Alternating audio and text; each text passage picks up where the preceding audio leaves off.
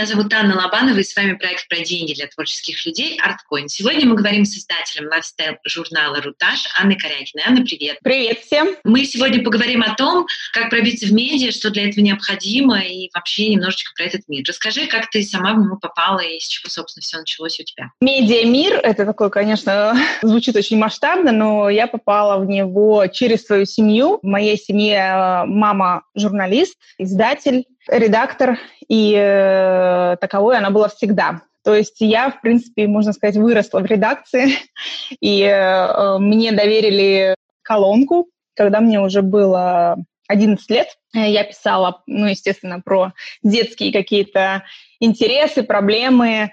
Затем, э, как я росла, так мои темы тоже менялись. То есть в подростковом возрасте для меня уже были другие проблемы, о них я писала. В университете я уже писала про другие, меня тогда волновали очень э, сильно социальные проблемы. Сейчас я в лайфстайл. Единственное, куда я никогда не хотела, это политика. Я никогда не писала про политику, и э, от социальных дел я, в принципе, тоже отошла. Почему появилась идея делать свой журнал? И это такая была мечта или бизнес-идея, или путь профессиональный? Как это все началось? Журналу на самом деле сейчас э, в этом году будет 6 лет малыш.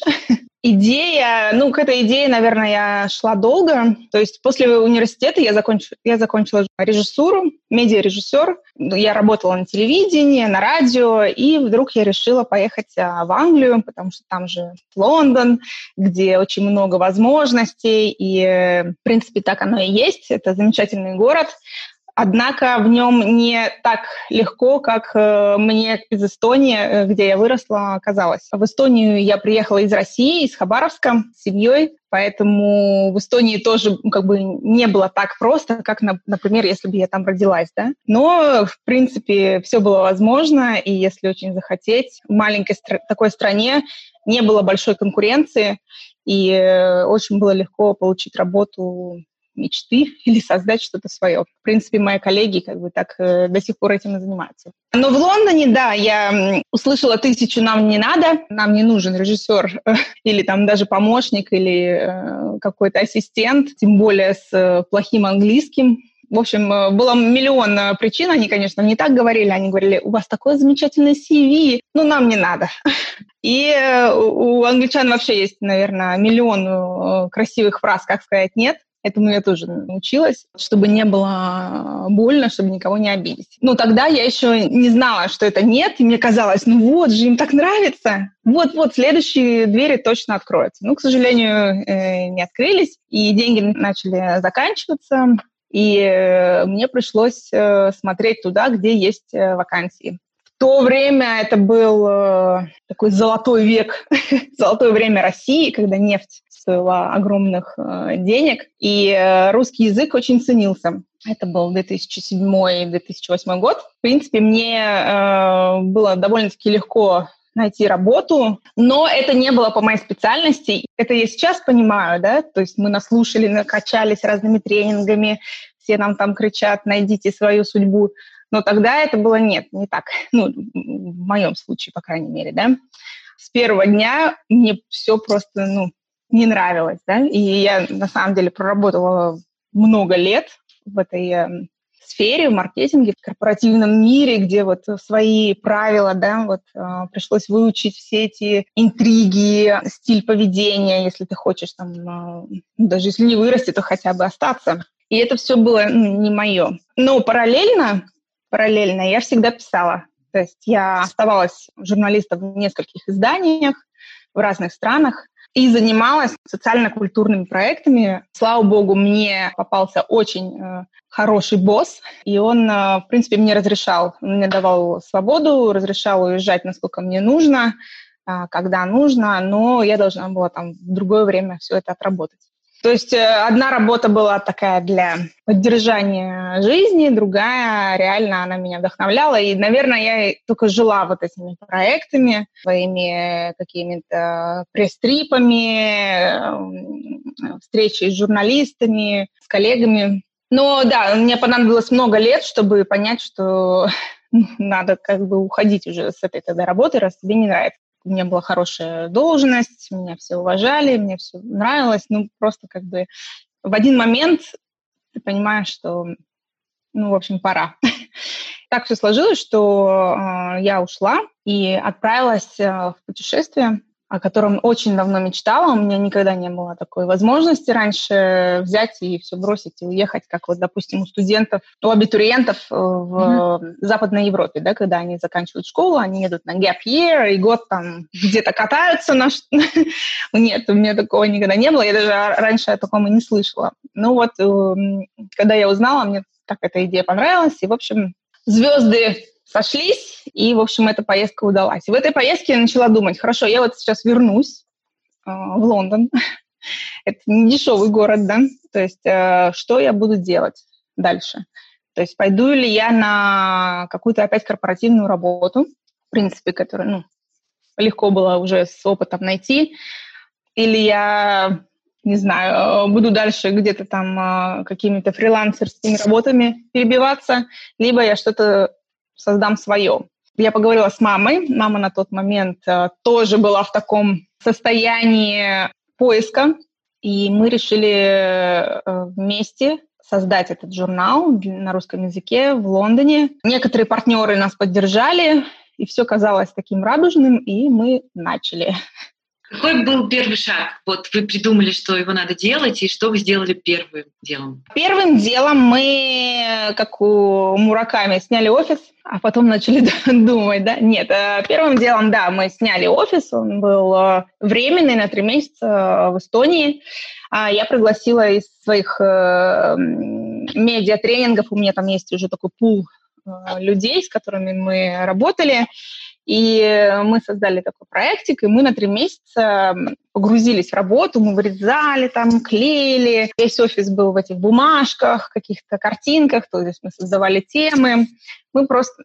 We had fun, короче, нам было весело. Это, это тоже, наверное, была мечта сделать так, когда после фильма «Facebook» когда они там а, собрались, да, и просто а, генерили какие-то идеи, и эта идея у меня, вернее, эта мечта у меня все время была, что-то такое вот всех поместить в одно пространство и просто работать над одной идеей. Получилось очень здорово. На тот момент мы даже еще не думали, что мы откроем, просто, ну, как мы э, хотели протестировать, но люди, когда видели то, что мы делаем, они решили нас поддержать кто чем, да. Потом, когда мы уже эти три месяца прошли, и все люди уехали в свои страны, потому что это была международная команда, а нас было пять человек, а, у меня была папка вот готовые проекты, и мне понадобилось несколько месяцев, чтобы подумать. Это все классно, когда ты вот э, придумываешь, там, клеишь, да, режешь там что-то.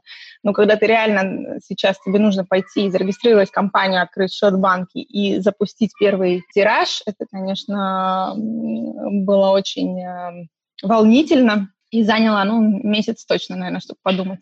Ожидание реальность, э, что, что хотелось получить и что получилось в итоге. Они обычно, как правило, не совпадают, поэтому я всегда задаю этот вопрос. Мне кажется, у меня таких даже очень больших ожиданий и не было. Просто было желание делать. Мы не с бухты-барахты начали вообще этот журнал, как бы я очень хорошо знаю Лондон, я знаю хорошо русский Лондон, и вся моя работа до этого, она была связана с а, нетворкингом, с бизнесом. То есть это ну, не так, что я там а, ничего не знаю, вдруг начала делать журнал. Нет. И все журналы, которые до этого были, они мне лично как бы, мне не хватало информации, либо каких-то там героев.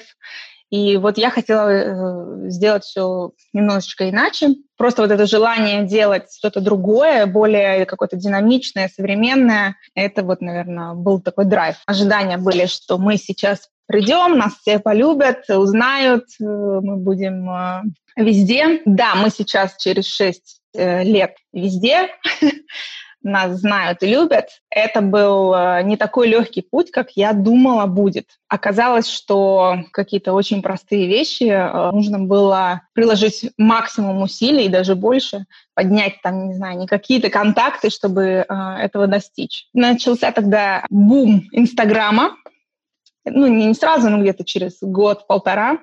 И это, конечно, был большой удар. Многие люди начали сами писать про себя, не обязательно Инстаграма, как, ну, Фейсбук и до этого был, ну, почему-то вот в Инстаграме, да, но наша сфера лайфстайл, у нас как бы все красиво, да, у нас красивая картинка, и поэтому очень многие пошли в Инстаграм и начали сами писать. То есть зачем мне рекламироваться в журнале, если я могу сам вот тут вот за две копейки там написать. И это, конечно, тоже было сначала, я думала, что это большой э, такой удар, но на самом деле это, как оказалось, вообще не так страшно. Как раз вот я хотела спросить, как меняется медиарынок сейчас в связи с соцсетями и какими-то, я уверена, еще новшествами? Ну, самое большое новшество – это наш COVID, который просто а, поменял, наверное, очень многое во многих э, медиаизданиях. Очень многие журналы, не обязательно журналы, как бы медиаиздания закрылись. Mm-hmm. Кто-то, наоборот, увидел в этом а, возможность. Ну, это, наверное, больше новостные э, издания. Но, конечно, lifestyle, где мы пишем про путешествия, про там, а, успех бизнеса, красивые фотосессии, он, конечно, пострадал. Сейчас журналы, если кто-то следит за обложками, очень э, такие креативные, да, то есть сначала начали делать э, виртуальные модели, там были на обложках, потом э, через там э, камеры, Zoom а, там какие-то пытались фотосессии делать. Оказалось, что народ очень креативный и много чего выдумал. Сейчас вот э, как бы обложки это все надежда, вот, то есть э, такого lifestyle а прям, конечно, нету.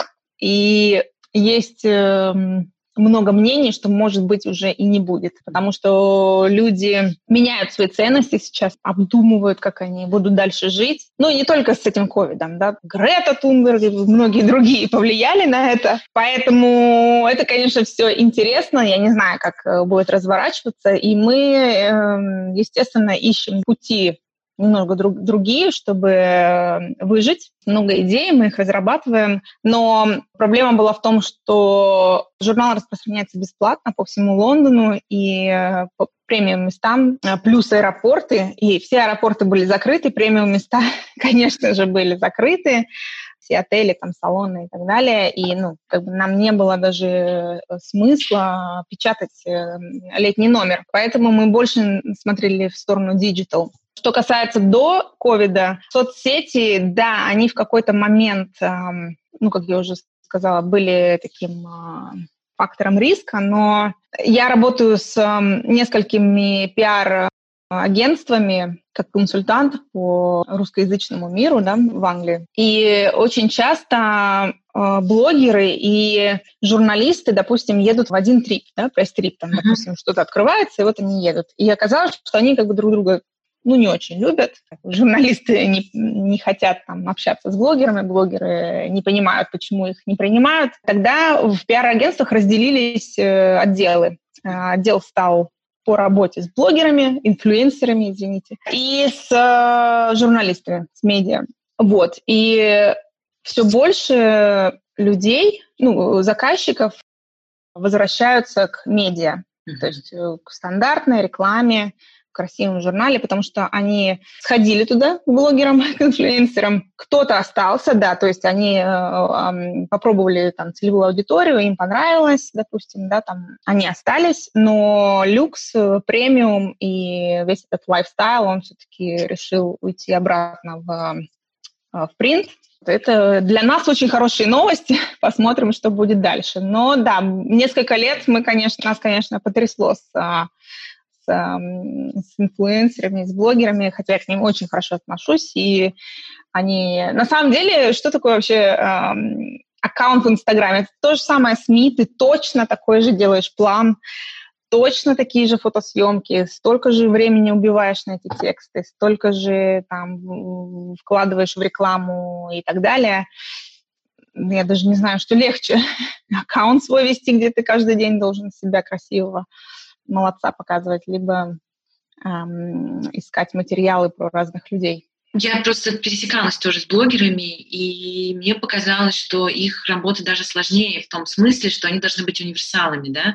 Они же должны, если это, допустим, путешествие, сами еще и снять, и написать, и придумать тему, и, и вести этот план. Ну, то есть то, что делает обычно целая редакция, блогер, если у него нет помощников, а поначалу их точно нет, должен уметь делать все сам. Мне кажется, это даже сложнее. Вот, они у меня вызвали уважение искренне. Я хотела спросить, а как ты думаешь, почему многие те же рекламодатели да, вернулись к официальным медиа? Это связано все же с профессионализмом или с разной аудиторией? Хороший вопрос. А с аудиторией точно. Все-таки э, целевая аудитория многих люксовых, там, премиум или каких-то очень нишевых товаров, она отличается от э, той, что в Инстаграме. Некоторые, например, там Дольче Габбана или многие другие, они начали этих блогеров э, использовать вместо моделей, приглашать как моделей. Э, то есть у них были там показы, где только блогеры выступали для того, чтобы охват да, повысить свой. Но вскоре они, посчитав а, выручку, они поняли, что да, есть узнаваемость, есть там охваты, но к росту э, дохода это не привело. И это не обязательно должна быть реклама, это может быть, э, мы не, не только говорим о там, каких-то огромных брендах, которые э, покупают весь, весь мир, да, там, а, своей рекламы. Это же могут и пиар быть, э, статьи, там, материалы и так далее. Просто вот даже те же самые блогеры, которые, допустим, сейчас гоняются за синим значком, вот, а синий значок подразумевает несколько статей в СМИ, в медиа, и даже те же блогеры к нам очень часто обращаются за, за статьями, потому что, ну, все-таки как бы статьи — это как-то больше значимость, что ли. Да, это можно всем показать, это можно как-то в портфолио поставить. Эм, и да, сейчас с этими синими значками все носятся, все хотят синий значок, но никто официальной э, информации, как его получить, нету. То есть есть какие-то немножко тут информации, немножко там, но то, что нужно несколько статей о себе иметь в поиске, ну, в любом там, Google или что-то, а, это факт. И поэтому те самые блогеры пришли, наконец, в медиа, медиа. предлагать да, а, свои истории. Некоторые, кстати, очень интересные истории. Мы вообще любим истории про людей. Еще хотела спросить такую вещь последнее время часто слышу о том, что текстами себя нельзя прокормить, и журналистика вообще умирает, журналистов не осталось. Это правда так? На самом деле, мне кажется, сейчас журналисты могут найти себя ну, это, наверное, и всегда так было, но сейчас э, еще больше э, в копирайтинге, в, в тех же там блогах для кого-то, да, если они хотят этого. Не, не все журналисты хотят этим заниматься, потому что они хотят делать исследования, да, расследования mm-hmm. там, э, и так далее. Но такие материалы, их очень мало, вернее, СМИ, которые делают такие материалы, их становится все меньше и меньше, и они очень дорого стоят две недели расследования какой-нибудь журналистка где-нибудь, ну, куда нужно ехать, допустим, mm-hmm. там трудно добираться, там а, еще какие-то большие расходы а, на что-то ну, необходимые. Это ну, не все могут себе позволить. Поэтому так как многие СМИ закрываются, конечно, журналистам все меньше, тем более сейчас эти роботы уже начали писать, есть уже очень много статей, и некоторые э, СМИ экспериментируют, то есть искусственный интеллект по ключевым словам, по каким-то похожим статьям просто уже генерирует текст, который ничуть не хуже э, человеческого, и редактору только не нужно немного там, чтобы подправить, возможно, ну, посмотреть на всякий случай, и все. Уже много можно найти э, примеров этому. В Англии уже как бы очень популярно. Поэтому, конечно, все уже переживают, а что же э, будет делать человек. Ну, наверное, человек все-таки, как бы, тем более журналист или креативный какой-то человек, э, он э, может создавать идеи. Это то, что ну, навряд ли какие-то роботы а, смогут сейчас вот именно это делать. Но может ли журналист себя прокормить? Из моего опыта, конечно, это не такие деньги, чтобы ну, я имею в виду среднестатистический uh-huh. да, журналист, если это не звездный какой-то там э, редактор или колумнист, довольно-таки сложно. Если ты, допустим, фрилансер, то тебе нужно постараться. Тебе нужно и найти, куда написать, и написать, и постоянно следить, э, постоянно общаться с пиар-агентствами, постоянно предлагать темы, тексты, если говорить, то сейчас очень много запросов даже у нас. Вы можете нам помочь, допустим, э, писать блоги, да, то есть блоги корпоративные, блоги там личные, блоги еще какие-то. То есть э, кто-то хочет, чтобы наши сотрудники были гострайтерами, да? Гострайтер, то есть э, какие-то... Гострайтер. Нет, это я пишу, вот я, допустим, ага. звезда, ну, в каком-то там, да, плане. И, естественно, то, что вы читаете, это не они пишут, да? Все, поняла. У них есть гост, ну, такой писатель, как бы писатель проведения, да, который э, пишет за него. То есть он знает его стиль, он знает его язык, он знает, что у него в голове, он знает э, все, все знает, и э, он пишет вот э, эти тексты, какие-то мнения на события, которые там нужно актуально быстро опубликовать где-то, пресс-релизы разные там. Ну, то есть это такой пиар-агентство, да, одного человека. Понятно. Потому что, естественно, ни, ни один такой большой, как бы крупный блогер не пишет каждый день сам. Ну, это да. просто, мне кажется, невозможно. Ну, или иначе это возможно, но у тебя просто другой жизни, мне кажется, не будет. Ты только будешь заниматься этим. В общем, сложно. Такие люди нужны. Если вы подумываете о публикациях в журналах и о том, как начать писать статьи, посмотрите наш четвертый выпуск с тревел-журналисткой Ольгой Ладыгиной. Она рассказывает о своем опыте и дает советы новичкам. Если говорить про журнал с точки зрения издателя, да, не того человека, кто туда пишет, чего в этом больше? Творчества и каких-то креативных да, вещей или все-таки это бизнес? Это бизнес. Вот к этому я тоже, я была готова, как бы я за годы в корпоративном мире научилась много чему, прошла много там, курсов и участвовала в многих бизнес-проектах. Это не было для меня новым. Плюс я получила диплом маркетолога в, ну, как бы в процессе.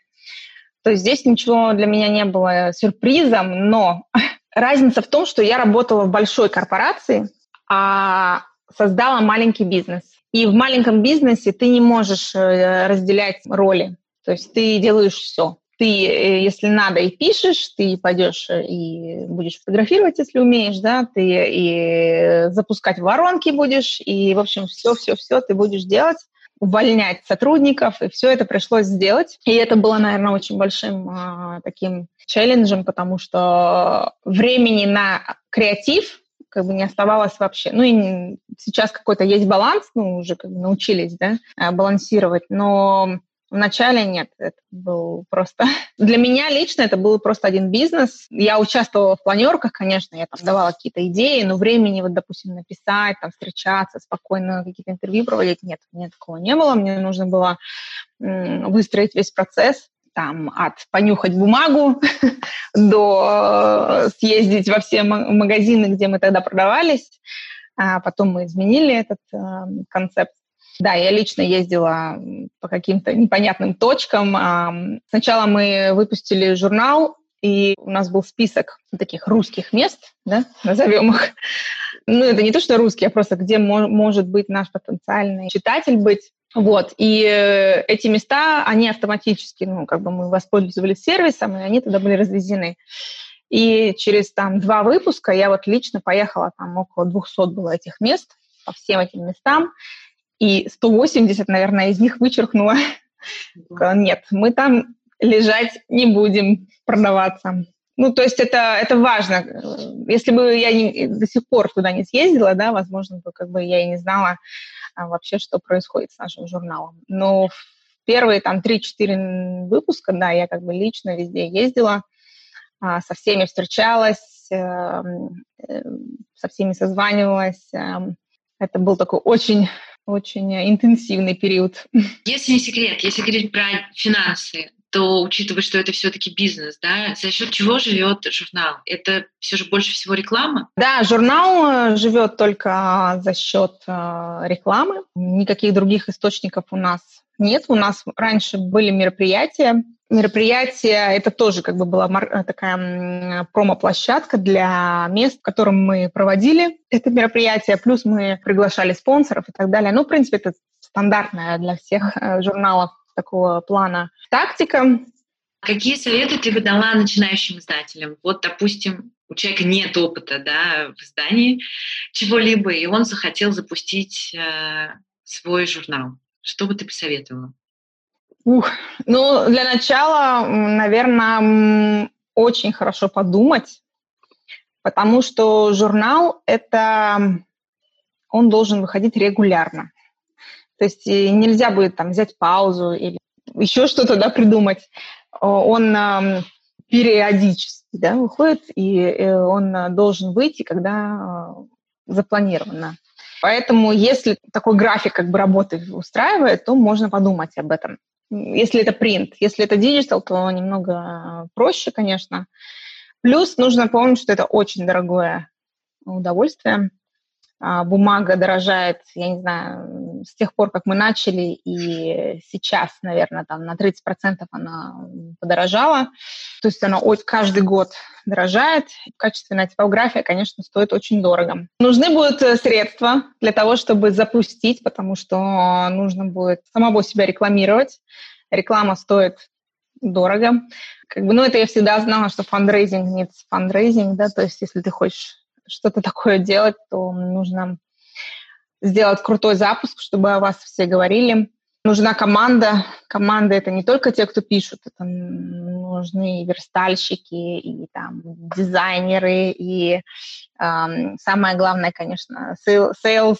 Это не так просто, как кажется, но Э, если очень хочется, то надо попробовать обязательно. Насколько я знаю, ты также являешься ментором по работе с медиа и помогаешь писать гранты. Расскажи гранты об этом подробнее, пожалуйста. Гранты я помогаю писать только по программе Erasmus. Есть такая программа Европейской комиссии. Это программа формального и неформального образования в Европейском Союзе. Плюс могут участвовать не только страны Европейского Союза, но и партнерские страны, в том числе там и Россия, и Украина, Молдова, Азербайджан, Грузия, ну и очень многие другие страны.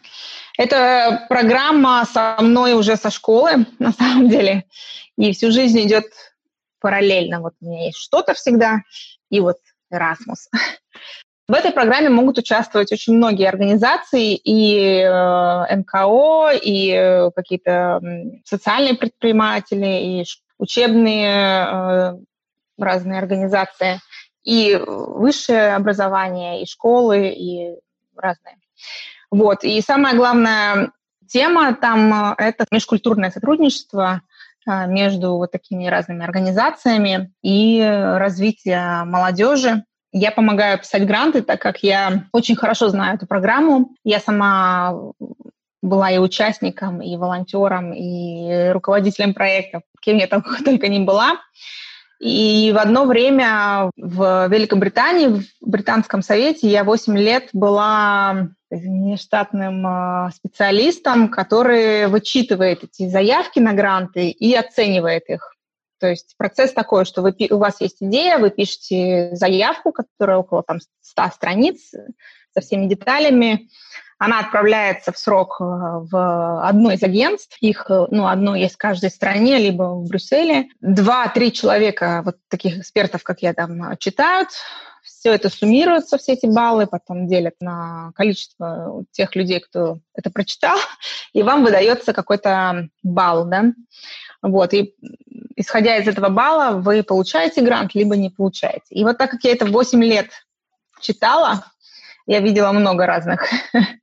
Ну и плюс я постоянно пишу, э, так как у меня есть своя некоммерческая организация, которая связана с медиа, на самом деле, с обучением и медиа. Поэтому мы э, решили несколько лет назад э, давать консультации и помогать писать гранты. И вот недавно, буквально месяц назад, открыли группу в Фейсбуке, в ней уже очень много, а, около 300 участников, были удивлены. Э, именно на русском языке мы тоже объясняем, как получить этот грант. Э, на самом деле там ничего сложного нет, если у тебя блестящая идея, почему бы не тоже издание чего-то, да, но в, то, в этом случае вы тогда не можете его продавать.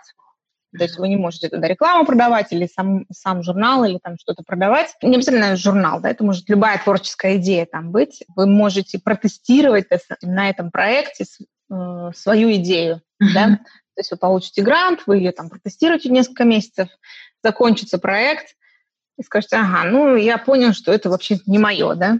Или наоборот, что, о, вот я вижу возможности, я пойду дальше. как бы задача это, этой программы развить также предпринимательские навыки, особенно у молодых людей, потому что одна из э, стратегий э, Европейского Союза – это увеличение как бы, числа предпринимателей и сокращение разных организаций, которые предоставляют как бы, работу. Так, а по поводу менторства?